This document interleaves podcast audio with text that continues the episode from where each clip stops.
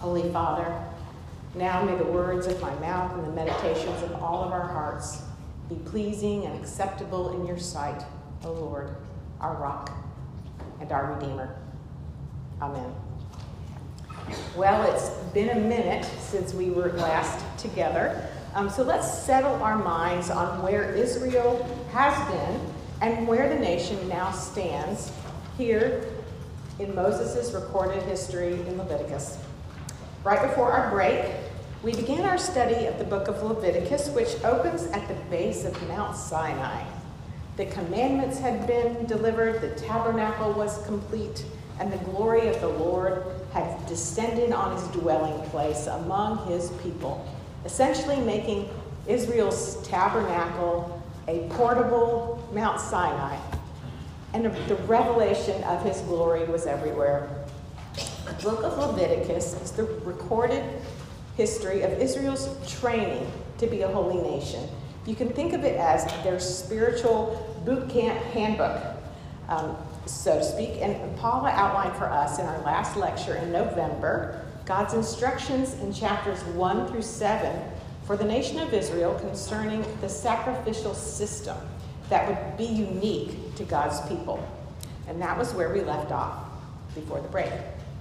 So, over the break, you hopefully at least looked over chapters uh, 8 through 15. I'm not going to ask you to raise your hands, um, but those, those chapters were covered in lesson 10, which was designed as an independent study over the holidays. Um, it's important in the sense that those chapters do set the context for today's lesson 11. So, I'm going to briefly touch on some themes and, and thoughts that were in those chapters. So go ahead and have your Bibles open to Leviticus 8 and follow along with me as I just hit some highlights for us today. So once their spiritual guidelines concerning the sacrificial system were established by God through Moses, Aaron and his sons were, be, were to be cons- consecrated so that Israel's public worship could officially begin. For Israel, worship would mean entering the presence of the king. They were entering the presence of the king in his holy palace, which was the tabernacle. But now, you know, how could a sinful people rightly bring the prescribed sacrifices into the presence of their holy king? Only through the work of the holy mediators, which in their system of worship were the priests from the tribe of Levi. In chapter 8, we saw Moses carry out the purification rites of the tabernacle and the ordination of Aaron and his sons. The process took seven days, which is the number for completeness. Um, and it, verse 3 of chapter 8 tells us that this ordination occurred, very importantly, in the presence of all the Israelites. This was not a, a private ceremony. Because of his inescapable love, God was giving them tangible proof of his desire for his children to enter his presence and enjoy covenant fellowship with him. You know, on this side of the cross, we can vividly see how the system of priests was pointing Israel to their mediating Messiah who would one day arrive in God's perfect timing. In chapter 9, Moses records for us that on the eighth day, Israel's public worship began. Moses instructs the whole congregation concerning God's required offerings, which are about to be carried out by Aaron and his sons, so that the glory of the Lord would appear in their midst. At the conclusion of the ceremony, verse 24 tells us that fire came out from before the Lord, demonstrating his favor and consuming the burnt offering completely. When the people saw that, they shouted and fell on their faces and worshiped before God. You know, their shouts were a demonstration of their reverent amazement at God's power and glory, and their bended knees were a symbol of their reverent fear for their most holy, omniscient King. But in chapter 10, things took an unfortunate turn, didn't they? Apparently, Aaron's two oldest sons, Nadab and Abihu, disregarded God's command for holy reverence. Fire had just demonstrated God's favor for the sacrifices rightly offered, But now, fire is the symbol of God's displeasure, as Aaron's two sons disrespect God the king and bring a random incense offering at a time not authorized into the most holy place where they didn't have the authority to go. They are executed by God's fire of judgment. They committed treason against their king. The takeaway here is that God will bring judgment on those who don't revere him, even within the priesthood. In chapter 11, verses 8 through uh, 11, is the only time that God speaks directly to Aaron alone. Usually it's with Aaron and Moses. But here he speaks to Aaron alone in the book of Leviticus. And God commands Aaron that the priests are not to drink wine or strong fermented drink before going on duty in the tent of meeting.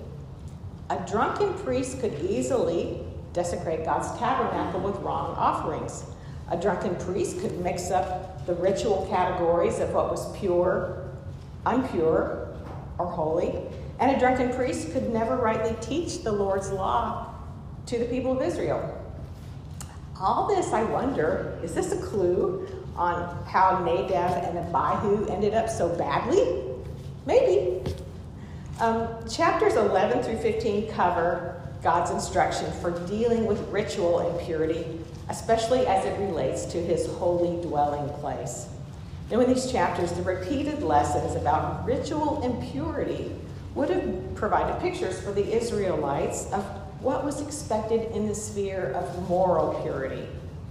As you read these chapters, you may have picked up on the fact that ritual purity has nothing to do with sinfulness. The thing that these forms of ritual impurity all had in common was that they were actually effects, consequences of the fall in the Garden of Eden. You know, humans and all of creation have been tainted, have been impacted by the introduction of sin into the world. Everything has been tainted. The entire book of Leviticus is a poignant representation of God's rejection of the effects of sin on humanity and all of creation. And it's his intention to one day redeem it all, and it's doing that now. In the New Testament, the humanly impossible demand for ritual purity is set aside in passages like Acts 10 or Acts 15 or Ephesians 2. Namely, these passages all describe the fact that in Christ, God has made all of us who were once considered unclean now clean. Those of us who were once far off have been brought near by the grace of God's good intent for humanity. He wants us to enjoy the fullness of worship and fellowship that's offered within His holy kingdom. So, all this background takes us to today's lesson.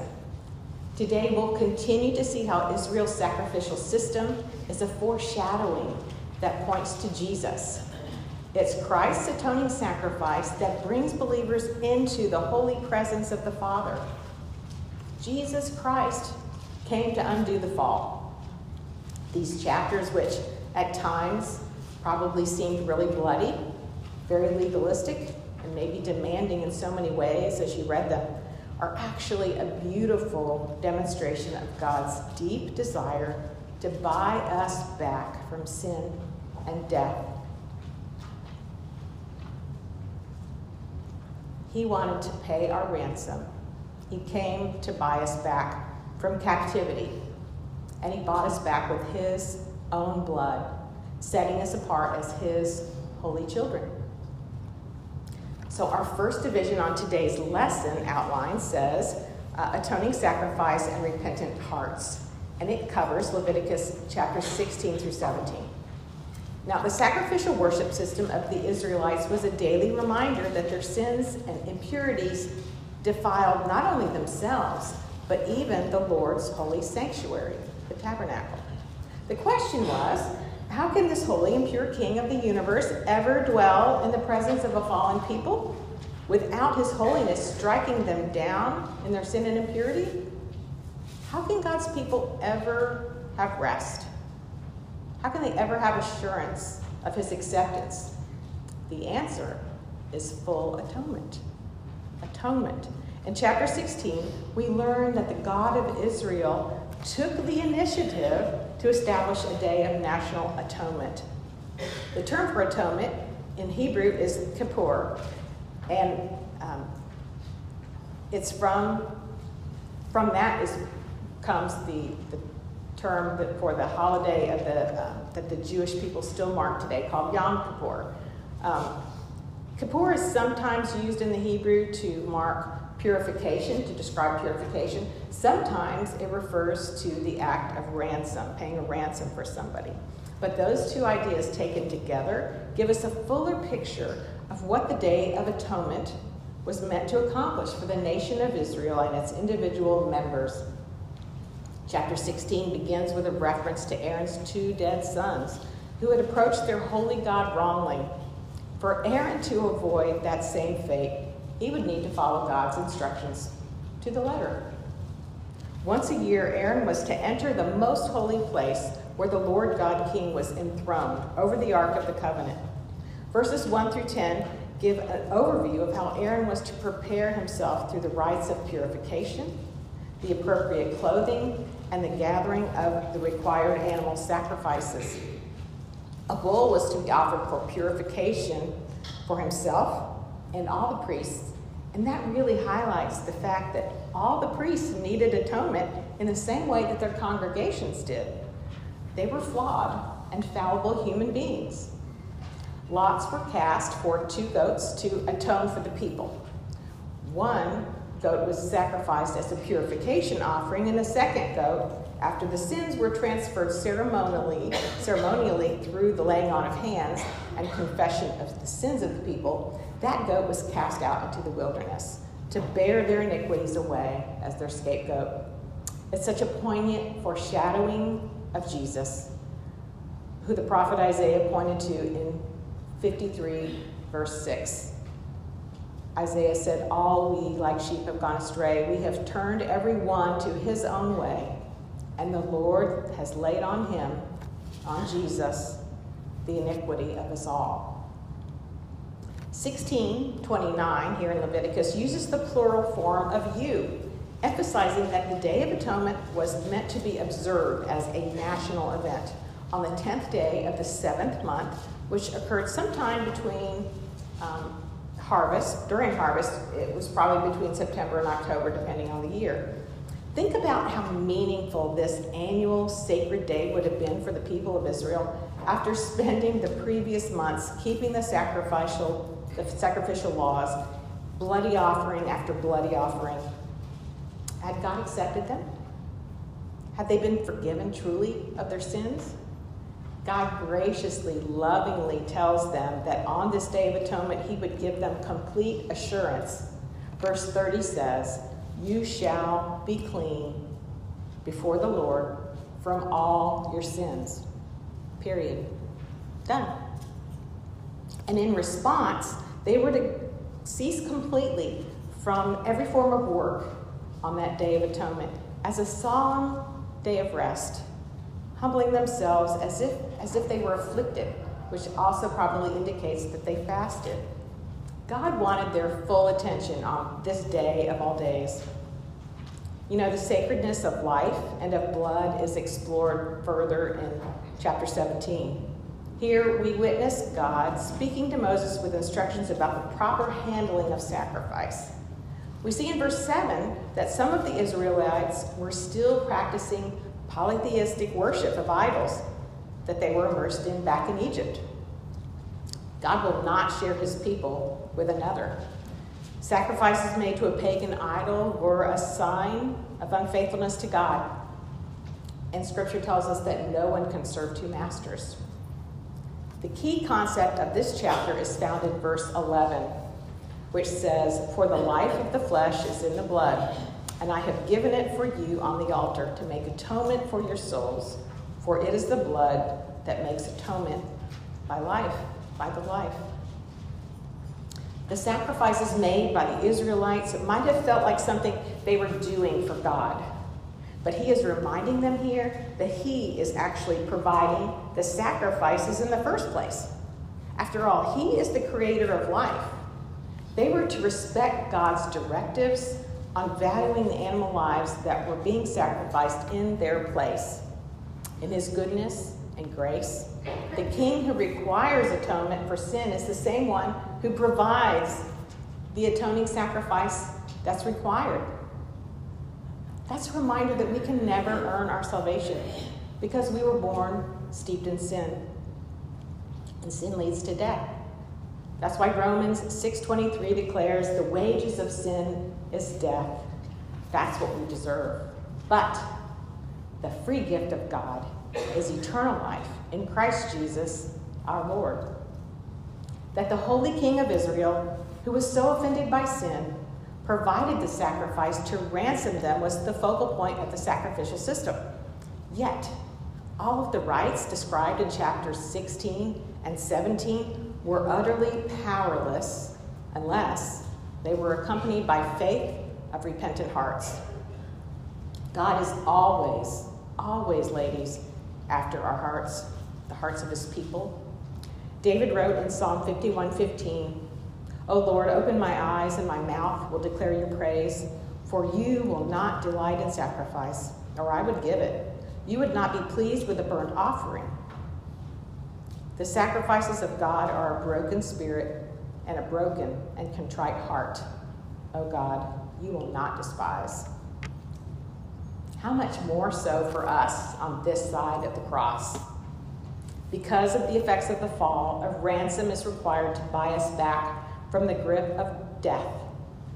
And purification is needed to make us righteous before a holy God. And God established among his people, Israel, that blood was the agent to fully cleanse sin and impurity and ransom them from death. In our homework, we covered some beautiful New Testament references to the supremacy of the blood of Jesus Christ. As believers, our day of atonement was carried out on Calvary, the day that God offered up his own son to be crucified in our place. Unlike Aaron, Christ didn't need to make atonement for himself. He was perfect, he was spotless, and he was completely without sin. And for that reason, he was and is our perfect high priest. Christ didn't come to make peace with our sin, he came to eradicate it so that we could be clean through his imputed righteousness once and for all. Christ shed his blood to give us life. Our principle and application for Division 1 is this the ritual purity that God demanded of Israel pointed to their need for moral purity as a nation and as God's sanctified people. Christ is our perfect high priest, delivered, he delivered our day of atonement at the cross Mark 10 45 reminds us, For even the Son of Man came not to be served, but to serve, and to give, to give his life as a ransom for many. How about you and me? Are we still striving to save ourselves through works or service or good behavior? If so, aren't you so weary, so exhausted from running in circles? You know, self righteousness is the other side of the coin of unbelief. We have no righteousness in ourselves apart from Jesus. He has to live in our hearts, He has to be the center. So, have you experienced the lifting of your burden of sin by Christ's sacrifice of Himself? Come into His rest. You've been ransomed. Our second division, leaving Egypt and preparing for Canaan, covers Leviticus 18 and 20. That's not a typo. It may seem like it, but these two chapters fit together in a sense that God is putting a finger on harmful practices that they've carried with them from their days in captivity, as well as warning them about the abhorrent practices that exist in Canaan where they're going. So, chapter 18 spells out the unlawful acts themselves the things that were unlawful in the sight of God for his followers. And then in chapter 20, God has Moses tell the people what the penalty for those unlawful acts will be. You know, before we shut down on what might seem unpalatable to our modern ears, remember that God has set his people apart. He set them apart to be sanctified, to be holy in the midst of a fallen world, so that his people might radiate his glory. God clearly states the expectations for his sanctified people at the start of chapter 18. It says, And the Lord spoke to Moses, saying, You shall not do as they do in the land of Egypt, where you lived, and you shall not do as they do in the land of Canaan, to which I am bringing you. You shall not walk in their statutes. Speak to the people of Israel and say to them, I am the Lord your God. You shall follow my rules and keep my statutes and walk in them. I am the Lord your God. You shall therefore keep my statutes and my rules. If a person does them, he shall live by them. I am the Lord. When God says that we shall live by these statutes, he is saying that this obedience will bring us enjoyment of life under the Lord's favor and blessing. It's by no means following pre- these precepts that we are saved, because remember, God redeemed Israel first, and then he gave them the law after he redeemed them. God's law regulates our relationship with him, it doesn't create it. The Lord very specifically and intentionally gives Moses instructions for the nation, setting specific boundaries that were immutable concerning sexual relations and forbidden practices of worship. 400 years under slavery in Egypt had indeed polluted their familiar perspective among their, their kin and their families, as well as their spiritual perspective. It's been said that it took God only one night to get Israel out of Egypt, but it took God 40 years to get Egypt out of Israel. Verses 6 through 18 outline the forbidden sexual relations within family units. And this, this covers unlawful relations with blood relatives as well as relatives by marriage. The, repeat, the repeated phrase we see in these verses is to uncover nakedness, and it's the Hebrew idiom for having sex. In Scripture, it always refers to illicit sexual relations. People who don't study God's Word in context like, like to say that women aren't held in high esteem, in high regard by God but in these verses, we see how God has protected the women of Israel from becoming sexual slaves to multiple men within their households. The exception for marrying a sister in law was if a man died without having children, his brother was to marry his widowed sister in law so that she could bear children, carry on the dead man's lineage, and not live destitute. In addition, God warns the people of illicit worship practices. In verse 21, specifically, the sacrifices to the pagan god Moloch. They were prevalent in Canaan at the time and the surrounding areas. Worship of Moloch involved burning one's own children in a sacrificial fire, which was both committing murder and practicing idolatry. And those were both prohibited by God's holy commandments. God was Israel's father, and they were not to defile his name or break their holy covenant with him. When we studied Genesis, we saw that God's design for marriage was established in the Garden of Eden. How he designed and created our bodies, both male and female, is one of the ways he has revealed himself in creation. And verse 21 here is a commentary on God's design for sexuality. You shall not lie with a man, with a male as with a woman. It is an abomination. Implied here is that sex between two women is also an improper act on the same basis. It's outside of God's design for male and female counterparts. Man and woman were designed as helpers and created for one another. Now, the biblical definition of marriage is today considered by some antiquated, narrow minded, and it's even contradicted now by the laws of our land. I don't have answers on the best ways to navigate this in our culture today, uh, but I do know I'm commanded to show love to those who disagree with God's word on this topic because Jesus loves me in all my brokenness and sin, and He tells me to love my neighbor as myself. Here's the thing all people were created in His image, whether they acknowledge God or not. And there is no ranking system for sexual sins. Because of the introduction of sin into the world at the fall in the Garden of Eden, all of sexuality is tainted.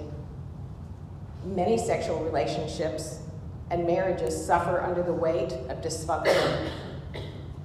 Here's the thing nobody is led into the healing arms of Jesus through hate. No one is going to be swayed to consider the truth of God's unchangeable, immutable word through self righteous rants, or finger pointing, or rejection, or judgment. John 1 reminds us that Jesus came from the Father, full of grace and truth, and so must we.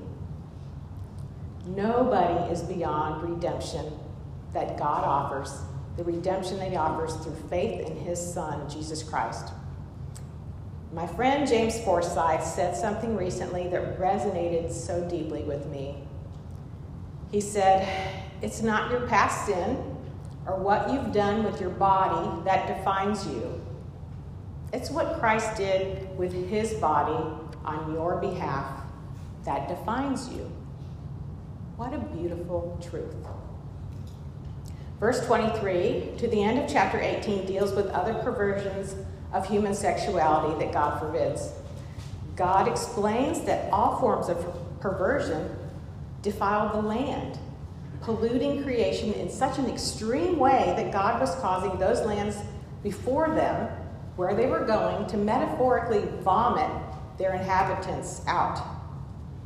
Jesus, um, excuse me, God ends by saying, So keep my charge never to practice any of these abominable customs that were practiced before you, and never to make yourselves unclean by them. I am the Lord your God. Now, flipping over to chapter 20, as I mentioned, it's kind of the bookend of chapter 18. It's the effect to the cause. Like any good parent, God is clearly outlining to his children what the punishment will be if they ignore his commands. Remember, this 40 years in the desert is a sanctification training camp for Israel, comprised of over, at this point, probably close to 3 million people as they're preparing to enter the promised land.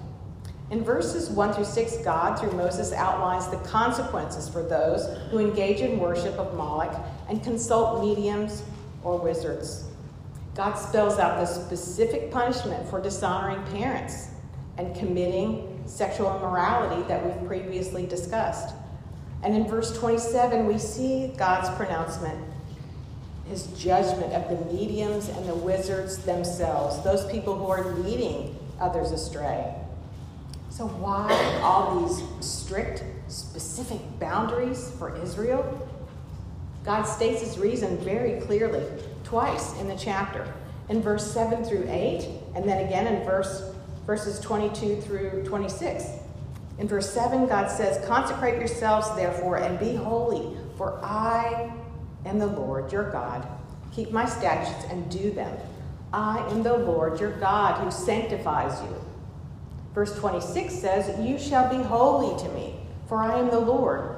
For I, the Lord, am holy and have separated you from the peoples that you should be mine. They were to do nothing that would defile the name of the God of Israel. They were a people who had been redeemed by a benevolent king and to break his just and righteous laws for them was treason. It was, in effect, like going back to Egypt, choosing captivity instead of freedom and life. So, what does this all mean for us, the side of the cross? Christ came to release us from the bondage that we all suffer as a result of the fall in the Garden of Eden. God's statutes and commands are our guideposts that keep us from living as captives to sin. You and I, we've been bought at great cost. Scripture affirms God's unchanging, holy nature. Yet, living in this world can warp, can warp our perspective on His good design and creation and His perfect intent for His people. Are there any areas in your life or my life where we've gone back to Egypt? Where we're compromising on God's good intent for our life and assimilating to the culture around us? If so, will you share with a trusted friend or a Christian counselor your struggles, your hurts? That's a good thing. Our last division, God's call to holiness and radical love, we'll look at Leviticus chapter 19, that in between chapter, between the bookends.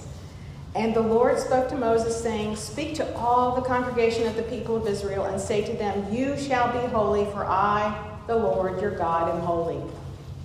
Israel was being prepared to function as a holy society, to stand out among the nations in their adherence to God's commands. In their homes, they were to revere their parents. In the presence of a watching world, they were to honor God by keeping the Sabbath, by avoiding idol worship, sacrificing according to God's statutes, and worshiping according to God's laws. God was their one and only, their true king. And the often repeated phrase that you probably saw as you read chapter 19 I am the Lord your God is a resounding echo of his omnipotence and his holiness. Verse 9 looks forward to Canaan, where when they entered the promised land, they would at that time reap harvest there, and their bounty was to be shared with the poor and the sojourner among them. They were not to steal or deal falsely with one another. They were to avoid injustice and not slander or endanger the life of their neighbors. Verses 17 through 18 teach, teaches how they are to respond to their fellow Israelites by refusing to hate them, by refusing to pursue revenge or bear a grudge. Verses 11 through 18 are really a commentary on how they are to live out the Ten Commandments as the people of God. In verses 19 through 37, we see that God's statutes for holy living were to be followed in all areas of life in animal husbandry, in protecting women who were slaves from being sexually exploited, and in horticulture. Even the details of planting and harvesting fruit trees were regulated by God to improve their yield and to bless his people. Pagan practices were to be put aside, they had no place in God's holy kingdom.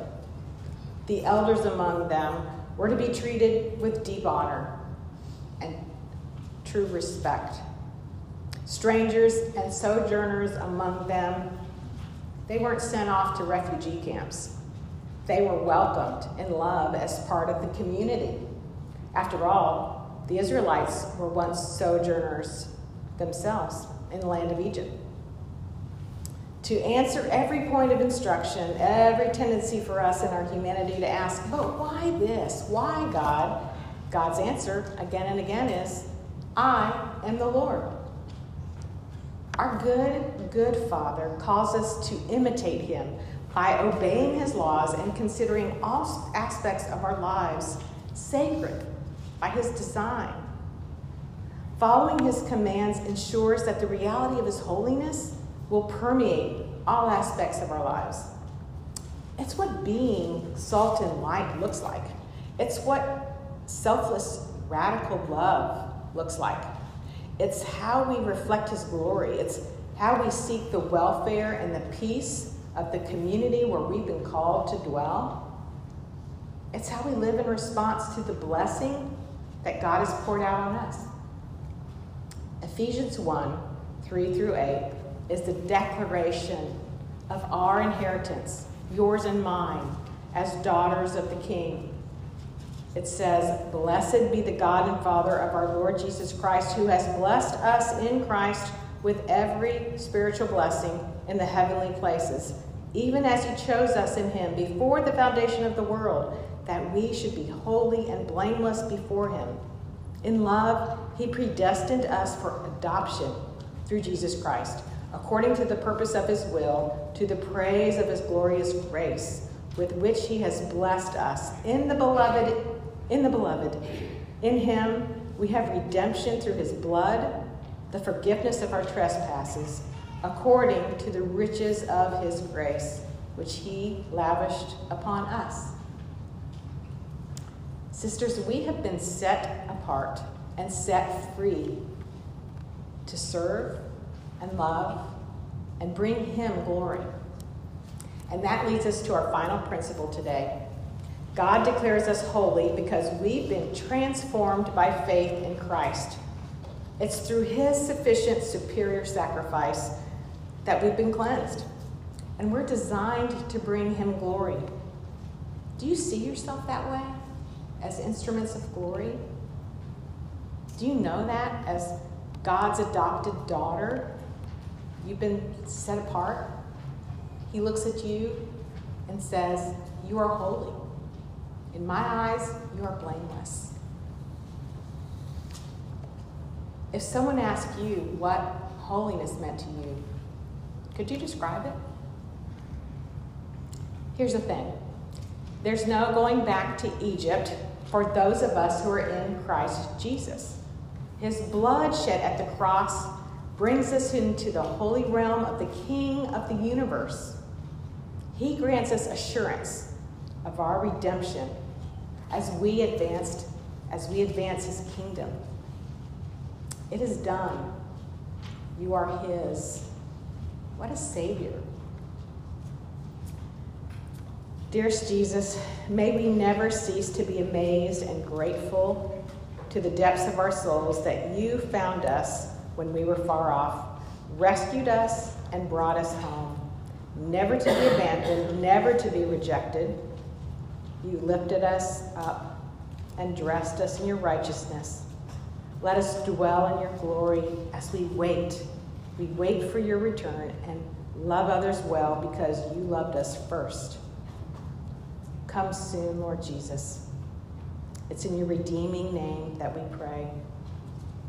Amen.